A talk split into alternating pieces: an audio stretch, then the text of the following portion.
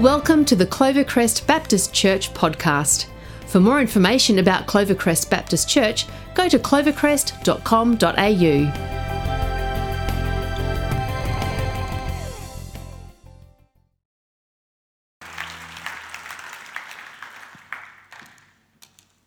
Thanks, Mike. It's great to be here with you today, both online and here at Modbury. Throughout January, we've been going through a series called One Word, as we all know. And one word from God has the power to change our lives. I've really enjoyed the January series and been encouraged and challenged by every one word message. Dave Hall's word was grace, God's power to transform a life. And you might remember the story about his grandfather. Dubsy spoke about obedience. Despite our fears, continuing to step out in obedience as Moses did, knowing that God is with us. And Roger spoke about the importance of having faith, trust in God uh, that leads to obedience. This week, our word is identity, which is about who I am, how I see myself, and what difference that makes. Knowing who we are in Christ will change our lives. Over time, my, uh, I'm understanding my identity in Christ more deeply, and this understanding is changing my life, bringing me deeper stability, joy, and peace. Dr. Timothy Keller, pastor of uh, Redeemer Presbyterian Church in New York, writes When we stop building our identity on career, on our race, on our family, or any other created thing, and, and rest in God the fears and drives that enslave us recede, and we experience a new freedom and security. I'm so thankful that this is exactly what's gradually been happening in my life. How about you? Do you have fears and drives that make you feel trapped? In what areas of your life would you like to experience a deeper sense of freedom and security? How could knowing your identity in Christ make a difference to this? Recently, we all saw one of the greatest rescues of all time a rescue that changed the identity of the rescued and the rescuers alike. Who can remember in July 2018 the boys' soccer team who were stuck in the Thai cave and their amazing rescue? As the events unfolded, they captured the attention and the heart of the world People were watching, hoping, praying. The Tham Luang Cave has, uh, rescue has some remarkable parallels to what God has done for us in Christ. So I want to draw a few of them out today. As the world watched, hoped, and prayed, something very deep inside the watching world said that these boys mattered. They were worth expending every resource and exploring every innovation to try and rescue them. There were some in- interesting innovations you might remember. Uh, because we just wanted to set them free. We wanted to see them free and safe. So the Wild Boars soccer team went into the Tham Luang cave system to write their names on the cave wall. It was part of an initiation ceremony. But then, unfortunately, torrential rains came down, caves flooded, and they were trapped. Um, the boys couldn't swim very strongly. The boys couldn't save themselves, they were completely dependent on someone coming to rescue them. Any rescue would be difficult, dangerous, and even potentially fatal, even for experienced cave divers. Meanwhile, back in Australia, Dr. Richard Harris, actually in Adelaide, just got a plug for Adelaide, uh, or Harry, was an anaesthetist and a highly experienced cave diver. He was watching the events unfold communicating with the British divers leading the rescue attempt. Craig Challen was Harry's friend, a veterinarian and fellow cave diver. They went to Thailand, joining a massive international rescue attempt involving Thai Navy SEALs, British divers, uh, with assistance from the US, China, and Israel. It would have been easy for Harry and Craig to stay comfortable and safe here in Australia. But Harry didn't want to watch at a safe distance while the rescuers struggled and potentially the boys perished. It was Harry's care for the boys that propelled him into action. Harry left safety and prosperity in Australia to enter a difficult cave system, knowing that it could cost him his life. Dr. Richard Harris and Craig Challen became heroes. Both received prestigious awards for their skill and bravery. They were joint Australians of the Year, talking about awards earlier, for 2019, which is a bit of an identity change. The coach and the boys were changed forever as well. They are now known as the Rescued Boys. In fact, many of the boys were stateless, uh, including the coach, and they gained residency and citizenship in Thailand. Let's just pause for a moment and imagine what it might have been like to be one of those boys in the cave. If you like, you can shut your eyes and then you'll get the dark aspect of it too, but no pressure there. None of them had told their parents where they were going after soccer practice. All parents warn children not to go into these caves there's signs up warning you not to go into these caves, and here they were, trapped in the dark. No one knew where they were as far as they knew. They were afraid, they were cold, they were scared, they were wondering if they'd ever get out. And uh, over time, the oxygen levels in the cave also started dropping. Imagine for a moment getting in touch with how that might feel to be one of those boys, cold and trapped and afraid and feeling guilty about doing what you had been told not to do. As amazing as the Thai cave rescue was, let's talk about the greatest rescue of all time. Jesus could have stayed safe and comfortable in heaven. No risk, no pain, no suffering, no death.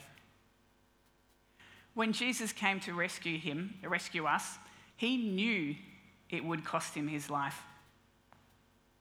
It was God's love for us that compelled Jesus to come and rescue us. It was because of God's love for humanity that Jesus left the perfection of heaven to enter a broken and pain filled world. When Harry uh, and the colleagues decided to anaesthetize the boys and tow them out through the flooded caves, they were taking the risk that one or more of the boys would die. In fact, they didn't expect to be successful, but it was the best possible chance that they had. If one of the boys died, would have, they would have had to wrestle with the guilt about that for the rest of their lives. They risked having to carry a burden of guilt. Jesus knew that the sin, guilt, and shame of the whole world would be placed upon him on the cross. On the cross, Jesus, who had never sinned, experienced the crushing weight of all our sin and guilt. It wasn't a possibility, it was a certainty. On the cross, Jesus absorbed the full punishment of God against the sin of the whole world. Isaiah prophesied about Jesus coming when he wrote that. He was wounded and crushed because of our sins. By taking our punishment, he made us completely well. All of us were like sheep that had wandered off. We had each gone our own way, but the Lord gave him the punishment that we deserved. On the cross, Jesus was treated as we deserve, so that when we believe in him, we receive a relationship with God that is a gift based on Christ's performance and moral efforts, not based on our own efforts or performance. But God goes a step further than this, just forgiving us, as if that wasn't enough. He adopts us into his family as brothers and sisters of Jesus Christ. 1 John 3 1 affirms the truth. See what great love the Father has lavished on us that we should be called the children of God, and that is what we are. The rescue of the soccer team took thousands of people at an estimated cost of over a million dollars. But the trap boys and soccer coach were poor. They could not afford to pay the price that was required, or certainly never even pay it back. Our rescue cost the Son of God his very life a price we could never afford to pay. 1 Peter 1 18 to 20 says, For you know that it was not with perishable things such as silver or gold that you were redeemed from the empty way of life handed down to you from your ancestors, but with the precious blood of Christ, a lamb without blemish or defect. The, the text says you were redeemed, and redeem means to pay a ransom uh, to which to ransom a person to get them out of slavery or captivity by paying a price. We were redeemed from the empty way of life handed down to us. We were redeemed by the blood of Christ, the most precious thing in the universe. More precious than silver and gold, God giving up his own life to pay the ransom for us. And we have been redeemed to eternal life, a life full of faith and hope, embraced by the love of God. This is absolutely something to celebrate. The whole world celebrated when the last boy was successfully removed from the cave. I don't know if you remember, he was actually the smallest boy, and they didn't think the mask would fit. So, even though they successfully brought all the others out, um, the divers were extremely worried about that last boy. We're told that all heaven rejoices every time just one person turns back to God. In life, we all find, identity in family, relationships, roles, passions, capability, professions, power, or perhaps wealth that varies for each of us and it varies over time. As Christians, however, we have a rock solid foundational identity in Jesus Christ, the Christ who has rescued us. As people who have accepted and received the gift of God's rescue, we've become children of God brothers and sisters with Christ, citizens of the kingdom of heaven. Our very life, our identity, rests solidly in Jesus. I'm wondering are you secure in your identity in Christ? Or are you striving to work hard to establish your own worth and identity?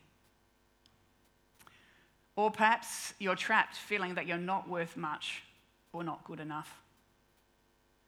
Only a gospel identity will give us both dignity and humility. When we know about the good news about who we are in Christ, our identity in Christ, forgiven and adopted into God's family, we're able to stand tall, full of dignity and strength, no matter what life throws at us, able to serve others in love. We can have dignity because we are not worthless we are worth so much to God that Jesus was willing to come and die for us. We can have humility because none of us are good enough. We can't consistently live up to our own standards, let alone God's standards of perfection. God loves us, and so He gives us perfect goodness or righteousness as a gift. When I was growing up, um, we had neighbours, and he was a builder, and um, they, I think they had four children. And every time one of them turned 17 and got their P's, he, they, the parents would buy them a brand new Mercedes Benz. Go figure. The insurance bill there, I'd hate to think. And uh, so imagine if one of them went to school and said, Look at my brand new car. I think their friends would go, Wow, and you're so lucky. But they'd also say, Why are you boasting about it? It's not like you earned it, it's not like you did anything to deserve that car, it was a gift.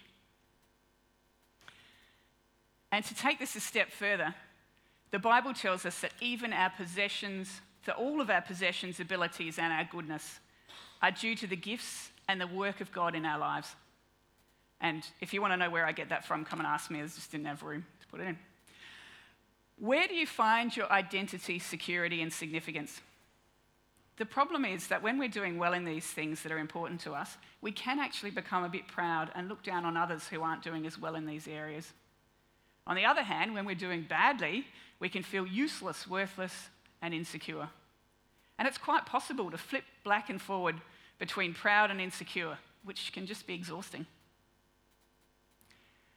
We need a reliable source of strength and stability. We belong to God, and if we find our sense of identity in being adopted into His family, this will give us peace and rest that we are seeking. How are you going with this? How are we going with this? Do you feel like you need to prove your worth to others or to yourself?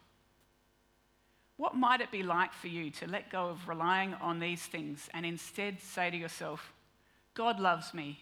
He values me. He's redeemed and adopted me. He's at work in my life.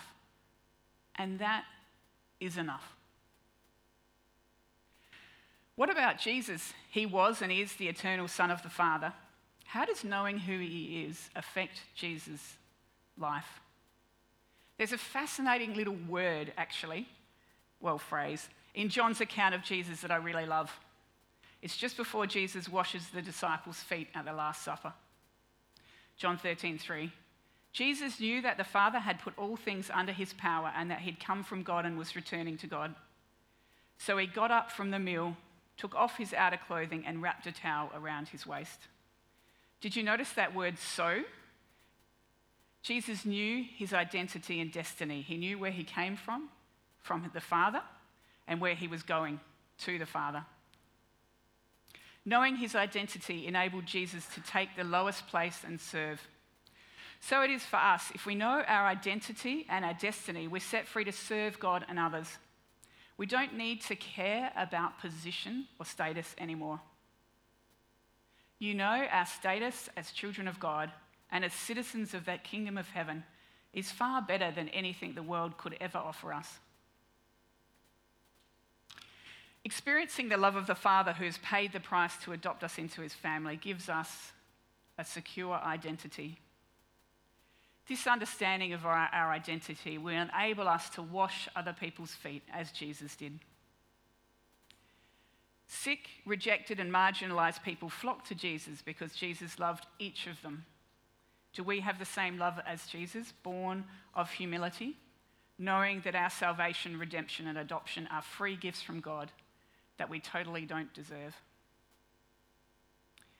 When our hearts are captivated afresh by the beauty of who God is and what He's done for us, this helps us to turn away from lesser things like position, achievements, and possessions and turn fully to God and rest in our true identity as His children. It's all very good in theory, isn't it? But let me tell you a little bit about how this works in my life. Just over three years ago, I started a new role as the spiritual care coordinator at the Women's and Children's Hospital. One of my roles is to support families, patients, staff in the paediatric intensive care unit. And the staff are highly trained, highly educated, highly competent nurses, doctors, senior consultants. And then also, frequently, there'll be families when I go into PICU where there's been a terrible accident or a terrible illness, and the child or baby is probably going to die or possibly might die. How could I have the confidence? How can I have the confidence to fulfill this challenging role? I could just try to tell myself, you've got this. But no, it's not convincing. I don't, not in my own strength and not in my own ability. So, what I do is I remind myself of the scripture not that we are competent in ourselves to claim anything from ourselves, but our competence comes from God. Recently, I'd been wrestling with admin emails a little bit behind on my stat sheet, not feeling good enough and wondering, what do I have to offer? Who's ever experienced that if you wrestle too long with something that's not your natural gifting, it doesn't take long for you to become discouraged and deflated? So I paused before I walked into uh, PICU, the intensive care unit, and thank God that I don't stand in my own righteousness. I stand before God completely righteous because of the finished work of Christ. It's not because I had a productive morning or I'm efficient and excellent at all aspects of my job, thank goodness. I reminded myself that I'm called to be a child of God, that Jesus promises to be with me always, and that Jesus promised that because I believe in him, streams of living water will flow out of me. It took about 30 seconds to pause and remind myself of these, these truths. And my stress and anxiety levels came down significantly, and I was able to step into the unit having exchanged my insecurities and inadequacies for Jesus' presence and promises. Remembering my identity in Christ, I was ready to listen, care, and support in whatever way was needed. So, how can this truth, so how can we help this truth about our identity in Christ really sink in and affect the way we see ourselves, God, and others? An interesting way that works really well for me is to watch my emotions and reactions to things especially if I'm anxious, flat, discouraged, depressed, overwhelmed, hurt, angry, and my reaction seems out of proportion to what's actually going on. So often it's because my identity, security, value, and worth is tied up in something other than God's love for me. As St. Augustine said, our hearts are idol factories. We are constantly creating things that we look to and rely on instead of God and His love. Once I have an idea about what's wrong in my heart and what's wrong in my thinking, I'll look for scriptures and songs that speak God's truth instead of my faulty point of view. For example, no matter how much I get done in a day, I often feel that I should have done more. This is because my righteousness or my sense of being a good enough or okay person can be caught up in my productivity. So I went to YouTube and found worship songs about righteousness, played them, sang them, prayed them, thanking God for the truth that my value does not depend on me being good enough. Then I spent time thinking about Bible passages about our righteousness being in Christ. Gradually, over time, uh, some up, some down, I've felt more free and less condemned if I feel like I haven't achieved as much as I'd like to in a day. And also, interestingly, I'm now, now that I'm freer from self condemnation, I'm also more gracious to other people, especially in that area of productivity.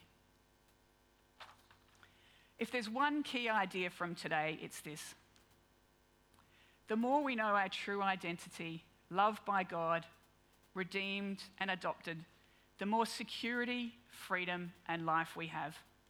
We are set free to love and serve, with Jesus walking alongside of us, teaching us how to wash feet, how to work with Him and walk with Him in the unforced rhythms of grace. I believe that it is worth investing effort to focus on these truths so that we can be transformed by the renewing of our minds. One of the things that I love about God is the way that He gently takes truth and applies it to each of us as individuals, always with the intent to heal, to strengthen, to encourage, or to redirect. What might God have been speaking to you about today? As we pray, you might like to put your hands forward in a position of openness, humility, and receiving from God. Let's pray.